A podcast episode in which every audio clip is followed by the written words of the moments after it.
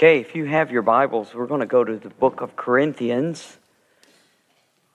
Corinthians, we're actually going to start in Second Corinthians. So if you want to go there, and then we'll end back up in 1 Corinthians 11. Go to 2 Corinthians chapter 5.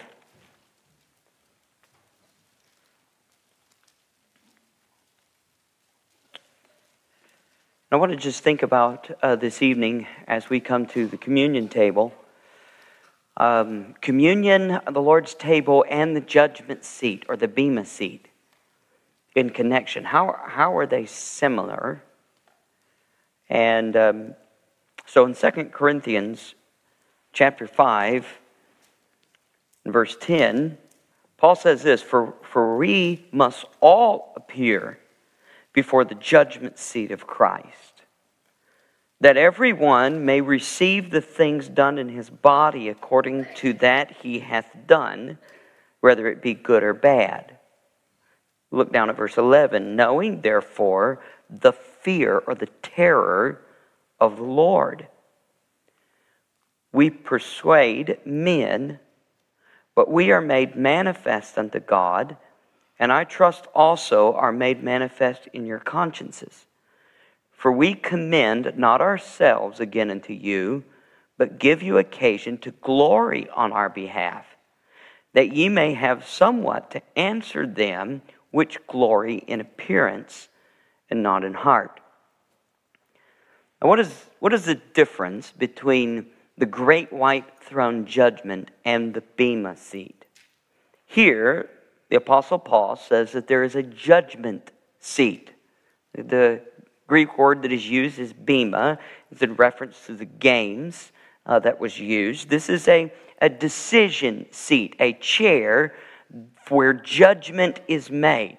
But that's different than the great white throne judgment. Turn over in the book of Revelation to Revelation chapter 20. Revelation chapter 20, the last couple chapters of the Bible. Revelation chapter 20.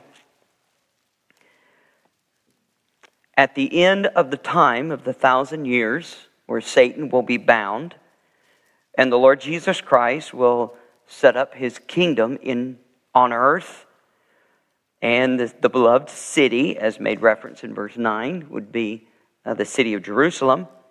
And uh, he sets up, there's, there's going to be, at the end of that time, a, a battle, and then the devil is going to to, who has deceived is then going to be taken at the end of that time period and cast in the lake of fire, verse 10. Then look at verse 11.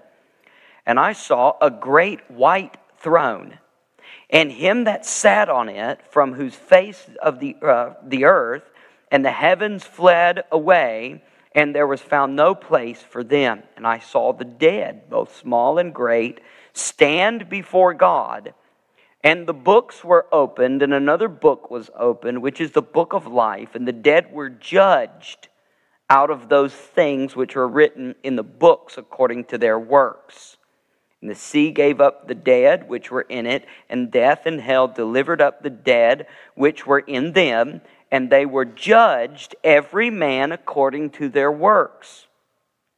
And death and hell were cast into the lake of fire. This is the second death and whosoever was not found written in the book of life was cast into the lake of fire. So there's two judgments. The word that is used there, the judgments that would, that would be used. Um, in, we see this in Revelation 20 as the great white throne judgment, where the Lamb's book of life will be opened up, and the sea will give up their dead, hell will give up its dead, and they will stand before the one sitting upon the throne. And whoever's name is not found written in that Lamb's book of life will then be taken and cast into hell along with devil and his angels, and then hell itself will be taken and thrown into the lake of fire. But that's different than what we read about in 2 Corinthians. In 2 Corinthians chapter 5, the Apostle Paul's talking to believers. And it also is a judgment seat, a place where God will sit upon his throne and bring judgment, a place where um, believers will be judged.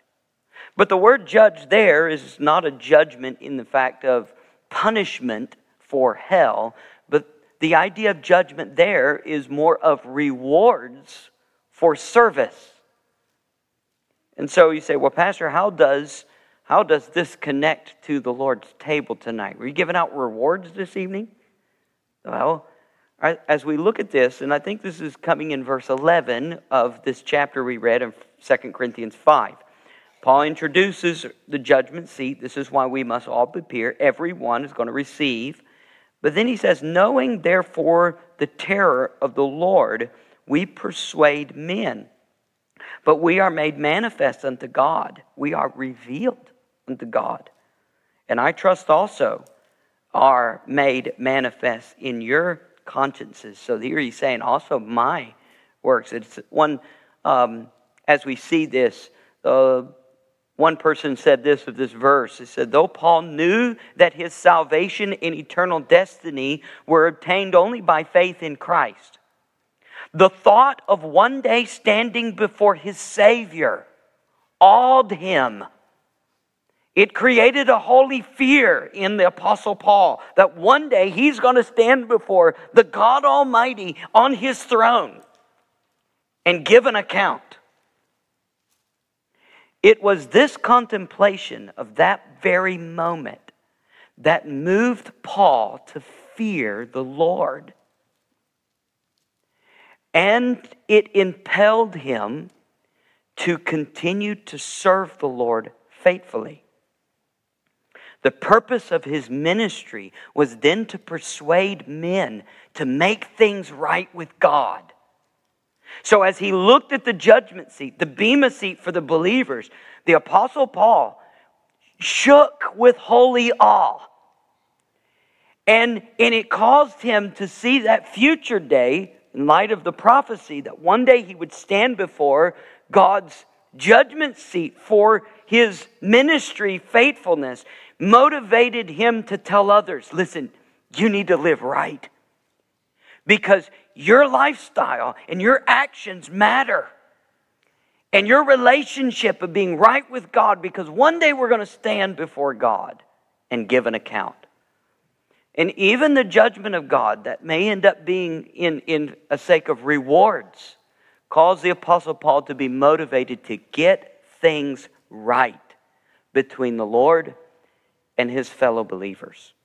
That's why he uses the word manifest that his life is open before God. But Apostle Paul says, also open before you. I have nothing to hide.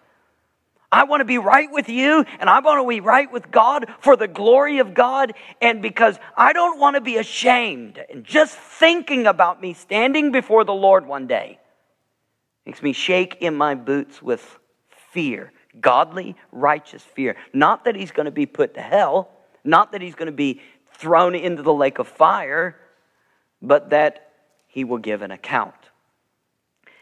So, in some sense, the judgment seat is an examination. The purpose of the Bema seat from this passage is the fact that we will receive rewards, but God is going to make a judgment, a decision, and we will be held accountable. Now, as humans, we are held accountable in three ways. Number one, we are held accountable as sinners. This is the believer's past. That was settled by Jesus Christ upon the cross. That's why we come before the communion table and remember our past. We remember as sinners our sin and the penalty of our sin was paid for. God already made a judgment upon our sin, and it was put on Jesus Christ. And He gave His body and He spilt His blood for us. The judgment of God was placed upon Christ, and He saved us from our sins. And we are held accountable to what are we going to do with Jesus? What are we going to do with that sacrifice? The sins have been paid for, but we need to apply it to our account. And it's by faith, by grace through faith, that we accept Christ as our Savior and we go from sinners being guilty under the penalty of sin to now being washed in the blood of the Lamb justified, forgiven. So I would assume then that at least our membership, you can take it for granted, but our membership has been held accountable as sinners already.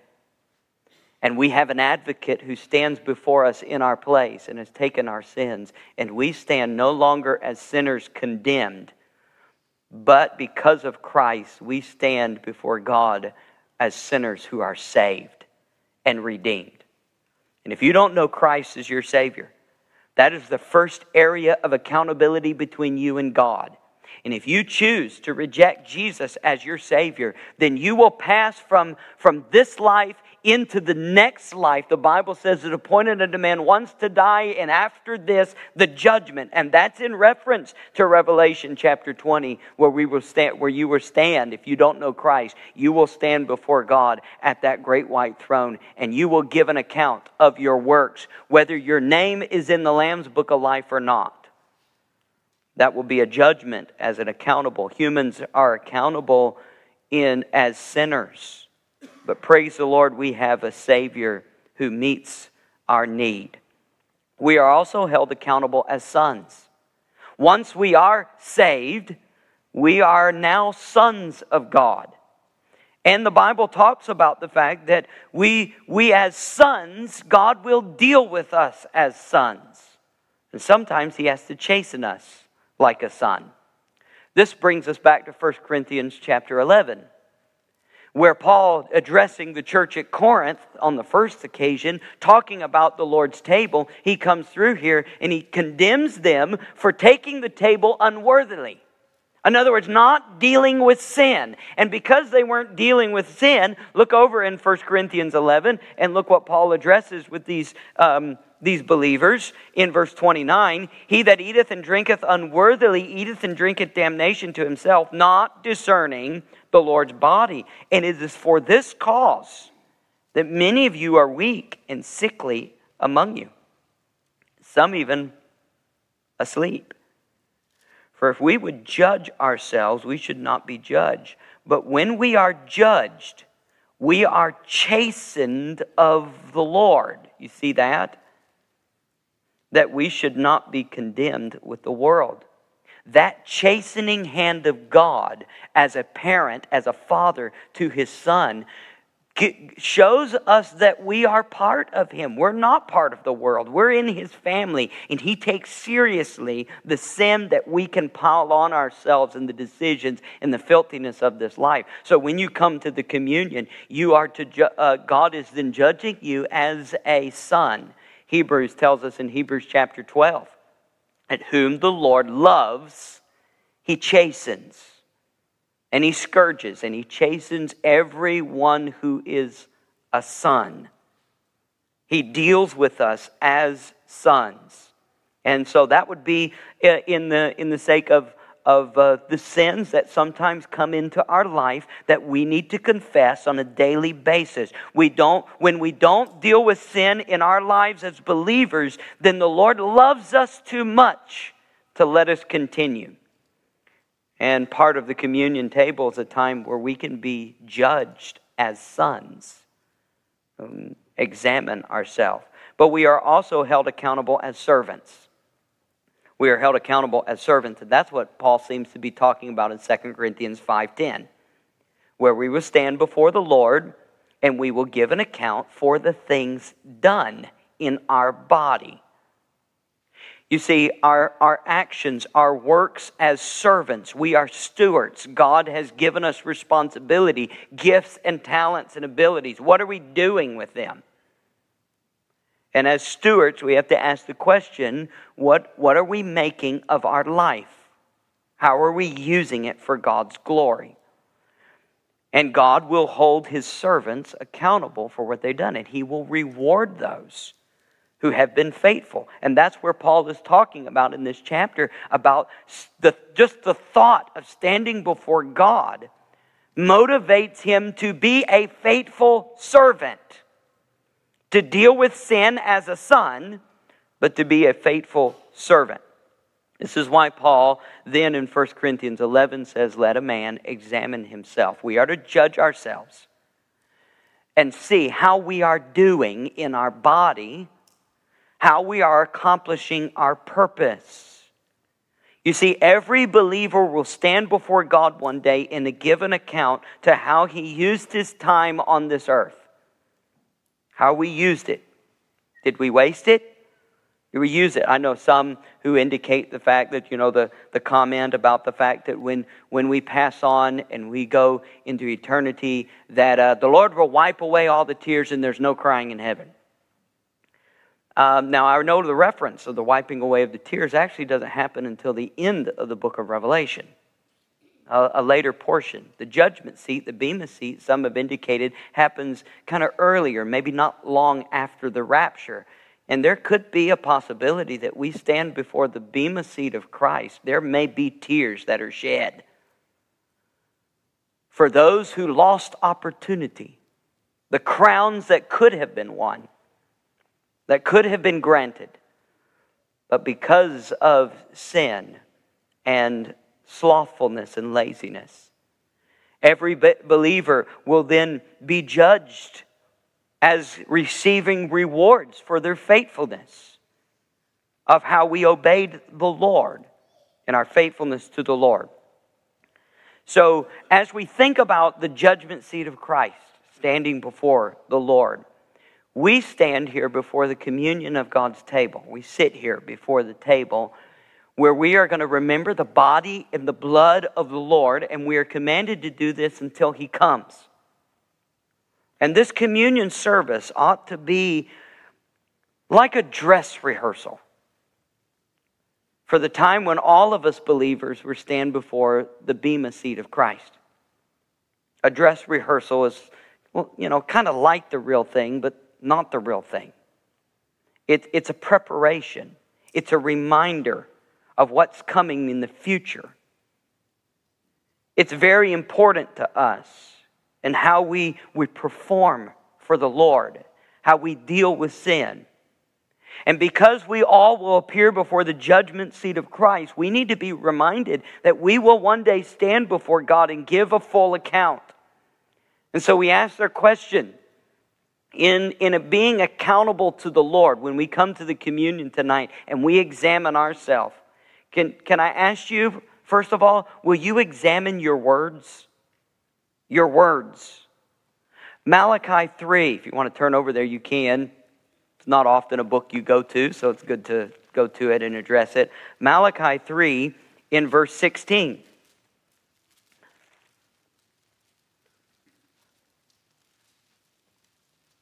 This is talking about the Lord and standing before God. And Malachi says this for God's people Then they that feared the Lord spake often one to another. Notice the words. And the Lord heard, he hearkened, and he heard it. And a book of remembrance was written before him for them that feared the Lord and that thought upon his name. So, in other words, there is a book that is written of our words. God is keeping account. Um, Psalm 133 says this Behold, how good and pleasant it is for brothers to dwell together in unity.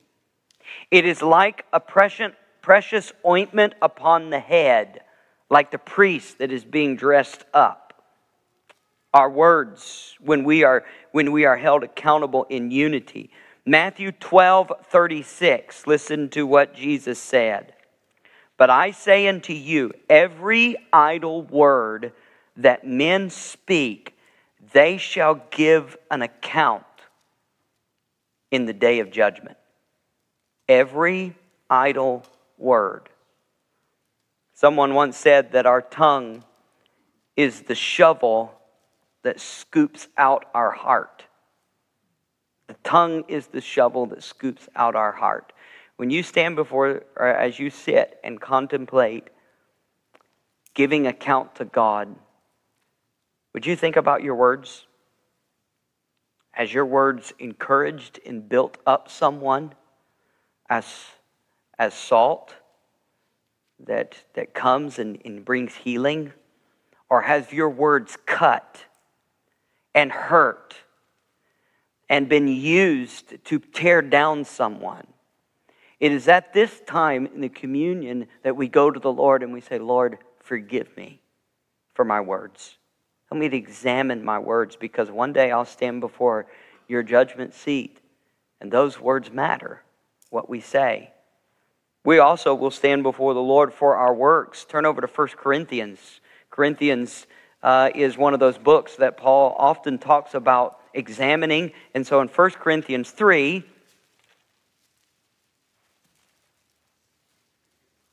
in verse 11, this again is going to be talking about the believers uh, standing before God in his judgment. Possibly it seems to be a same connection to 2 Corinthians 5.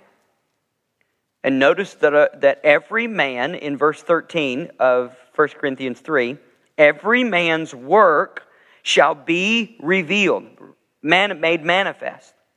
For the day shall declare it, because it shall be revealed by fire, and the fire shall try, test every man's work of what sort it is.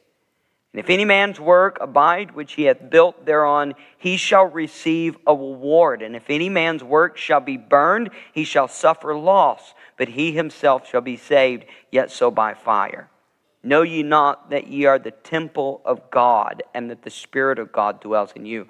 I, Paul is talking to believers in this passage about standing before God, not only giving account for our words, but giving account for our works our works will be examined. By, notice what he says here not how much we did for him, but what sort we did. It's interesting the way the King James would use this here. The man's work of what sort? This would be what kind?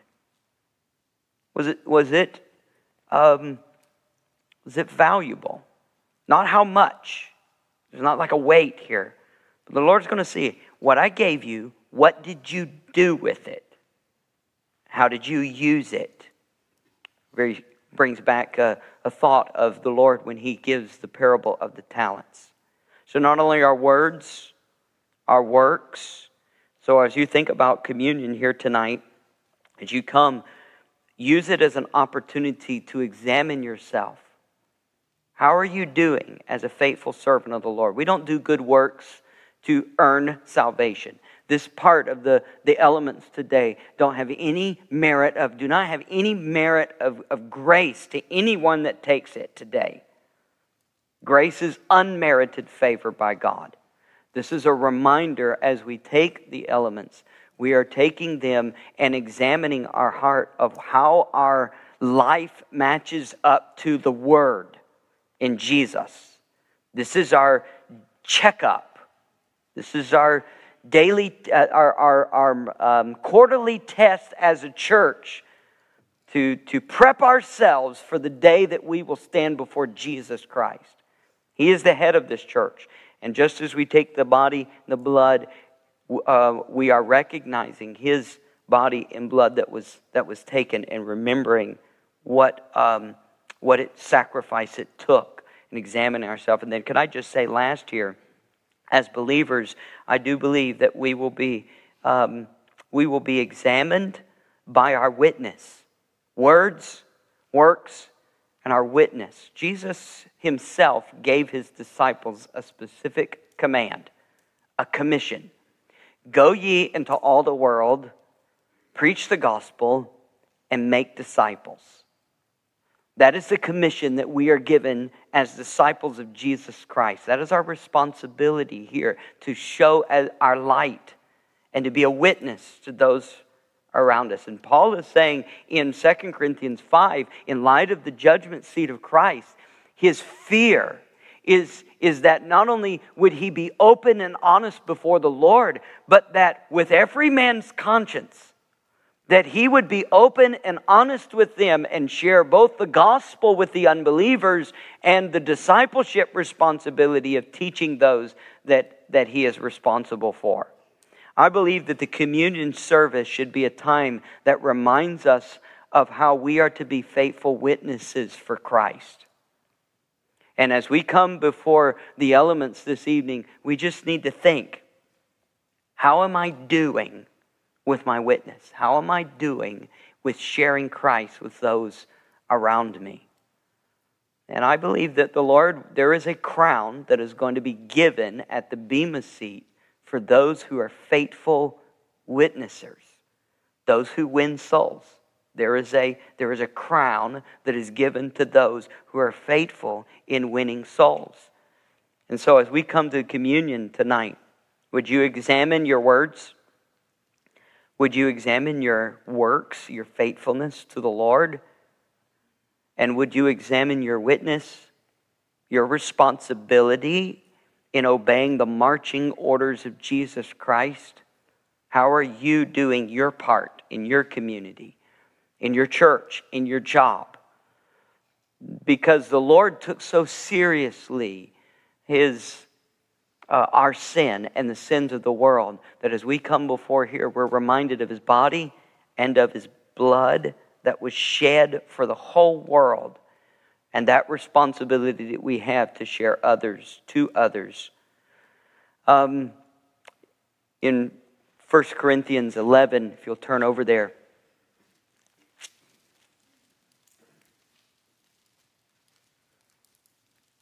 Paul says this in verse 26 As oft as you eat this bread and drink this cup, you show the Lord's death till he come. There's a prophetic picture that is here that is, that is going on Every time we do this, we are picturing the death, burial, and resurrection of Jesus until he comes.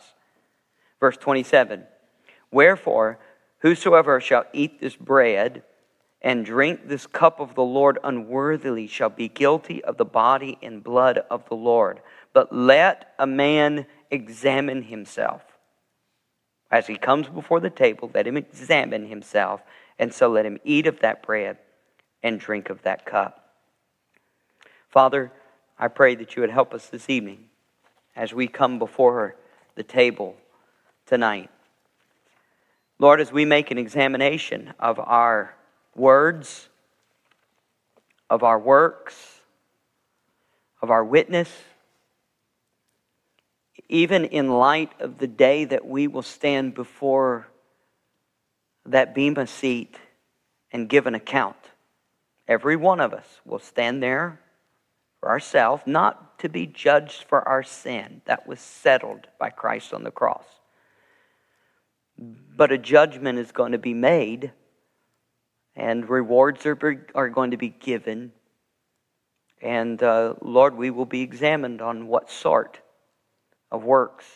Lord, I ask that as we come before the communion table, in some ways, maybe, maybe it would be an examination in light of what is to come that we would get things settled so that we can leave here tonight knowing with the fear of the Lord that one day we will stand before you that that we've got we've gotten things right we've been reconciled with our heavenly father and as sons and as servants um, we stand confessing and dealing with sin and examining our our life and how we're doing. And at this time, not just as a church, we, we make an examination, but individuals that make up the church, that we would look deep and go to you and, and deal with these things that need to be dealt with. Uh, bless us as we partake. In Jesus' name we pray.